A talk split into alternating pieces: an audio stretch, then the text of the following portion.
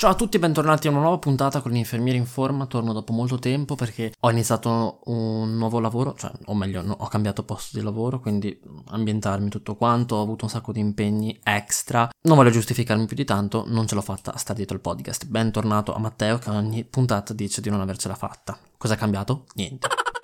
Nella puntata di oggi voglio parlare delle disposizioni anticipate di trattamento che comunemente potreste aver sentito nominare come testamento biologico o biotestamento. Esse sono regolamentate dall'articolo 4 della legge 219 del 22 dicembre 2017. In cosa consiste il biotestamento o per meglio dire le disposizioni anticipate di trattamento, abbreviate in DAT? Consistono nella possibilità per ogni persona di esprimere le proprie volontà in materia di trattamenti sanitari nonché il consenso o rifiuto su accertamenti diagnostici, scelte terapeutiche e singoli trattamenti sanitari. In previsione di una futura incapacità di autodeterminarsi e dopo aver acquisito adeguate informazioni mediche sulle conseguenze delle proprie scelte. Sostanzialmente, le DAT consentono ad una persona di esprimersi in merito a trattamenti sanitari futuri in caso sopravvenga la sua incapacità di farlo personalmente, secondariamente, ad uno stato irreversibile di incoscienza, ad esempio, a situazioni critiche di salute o di aggravamento di una determinata patologia. Come dicevo prima, nel mio testamento ci si può esprimere in merito agli accertamenti diagnostici, alle scelte terapeutiche e ai singoli trattamenti sanitari. È così possibile ehm, essere molto precisi ed indicare chiaramente quali sono le cure che si vogliono ricevere o meno. Dettaglio importante, anche la nutrizione e l'idratazione artificiale, in quanto terapeutici, sono considerati trattamenti sanitari, infatti vengono prescritti da un medico. Faccio un esempio molto molto semplicistico e mh, mm, concreto, insomma, anzi no, poco concreto però molto semplicistico per spiegarmi. Se ad esempio Homer Simpson dovesse esprimere nelle sue disposizioni anticipate di trattamento di voler rifiutare qualsiasi forma di idratazione artificiale, nutrizione artificiale, supporto respiratorio, nel caso si dovesse trovare in condizioni di salute irreversibili, qualora Homer Simpson dovesse fare un brutto incidente dopo aver bevuto molta birra da Bo e dovesse trovarsi in ospedale in situazioni critiche irreversibili che richiederebbero di tenerlo in vita mediante idratazione artificiale, nutrizione artificiale e o respirazione assistita, nel suo caso, il personale sanitario, alla luce delle sue volontà espresse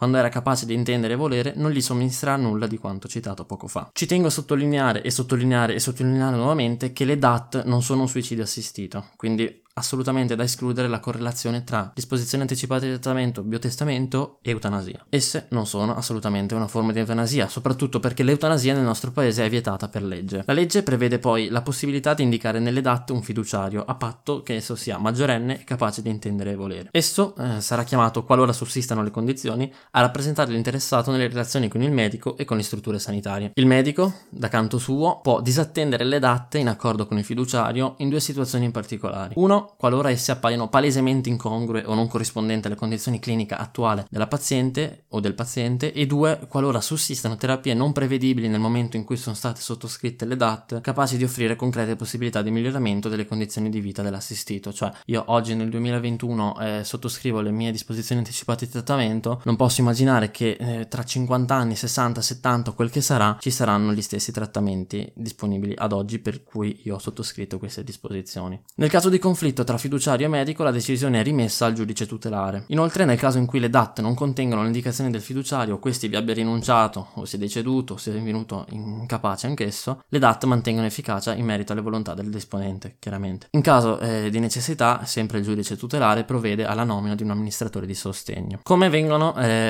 redatte, per così dire, le DAT? Le DAT vengono eh, redatte mediante atto pubblico, scrittura privata autenticata o scrittura privata consegnata personalmente dal disponente presso l'ufficio dello Stato civile del proprio comune di residenza che provvede all'annotazione in un apposito registro oppure presso le strutture sanitarie. Questo è stato un po' un nodo cruciale nei primi anni eh, in quanto vi era una scarsissima comunicazione tra comuni, tra strutture sanitarie, tra medico, curante e comune e struttura sanitaria, quindi vi era un po' un, un problemino di comunicazione e di aggiornamento delle volontà di, dei vari soggetti. Per questo il decreto numero 168 del 10 dicembre 2019, pubblicato in Gazzetta Ufficiale nel gennaio 2020, quindi idealmente due annetti dopo la...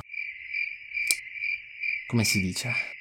La promulgazione, è questo il termine, non lo so, ma lo terrò, della legge sulle DAT, questo decreto numero 168 disciplina le modalità di registrazione delle DAT nella banca dati nazionale. Questa banca dati è una vera e propria raccolta ufficiale istituita per raccogliere copie delle disposizioni anticipate di trattamento, garantirne il tempestivo aggiornamento in caso di rinnovo, modifica o revoca, assicurare la piena accessibilità delle DAT sia da parte del medico che ha in cura il paziente e in situazioni di incapacità di autodeterminarsi, sia da parte del disponente che del fiduciario eventualmente da lui nominato. Ricordo infine che le DAT DAT possono essere rinnovate, modificate o revocate in ogni momento. Facendo un attimo un piccolo excursus per concludere, qual è uno tra i principali moventi che spingono un soggetto a definire il proprio testamento biologico? Risposta l'accanimento terapeutico. Per definizione l'accanimento terapeutico è l'irragionevole ostinazione in trattamenti da cui non si possa fondatamente attendere un beneficio per il paziente o il miglioramento delle qualità di vita. Di fatto però come si fa a decidere se un trattamento è accanimento terapeutico o meno? E, o meglio, chi può decidere se un trattamento è o non è accanimento? Il problema principale è che l'accanimento terapeutico è un concetto prevalentemente soggettivo, infatti nessun medico né legislatore potrà decidere quanti trattamenti un paziente deve o può sopportare, perché ogni soggetto è un soggetto a sé stante. Ed è proprio dal concetto che ognuno è un soggetto a sé stante che nasce il diritto di determinare le proprie disposizioni anticipate di trattamento. Amici e amici, concludo questa puntata ringraziando tantissimo chi nell'ultimo mese, mese e mezzo ha usato l'energia per muovere il suo dito e premere segui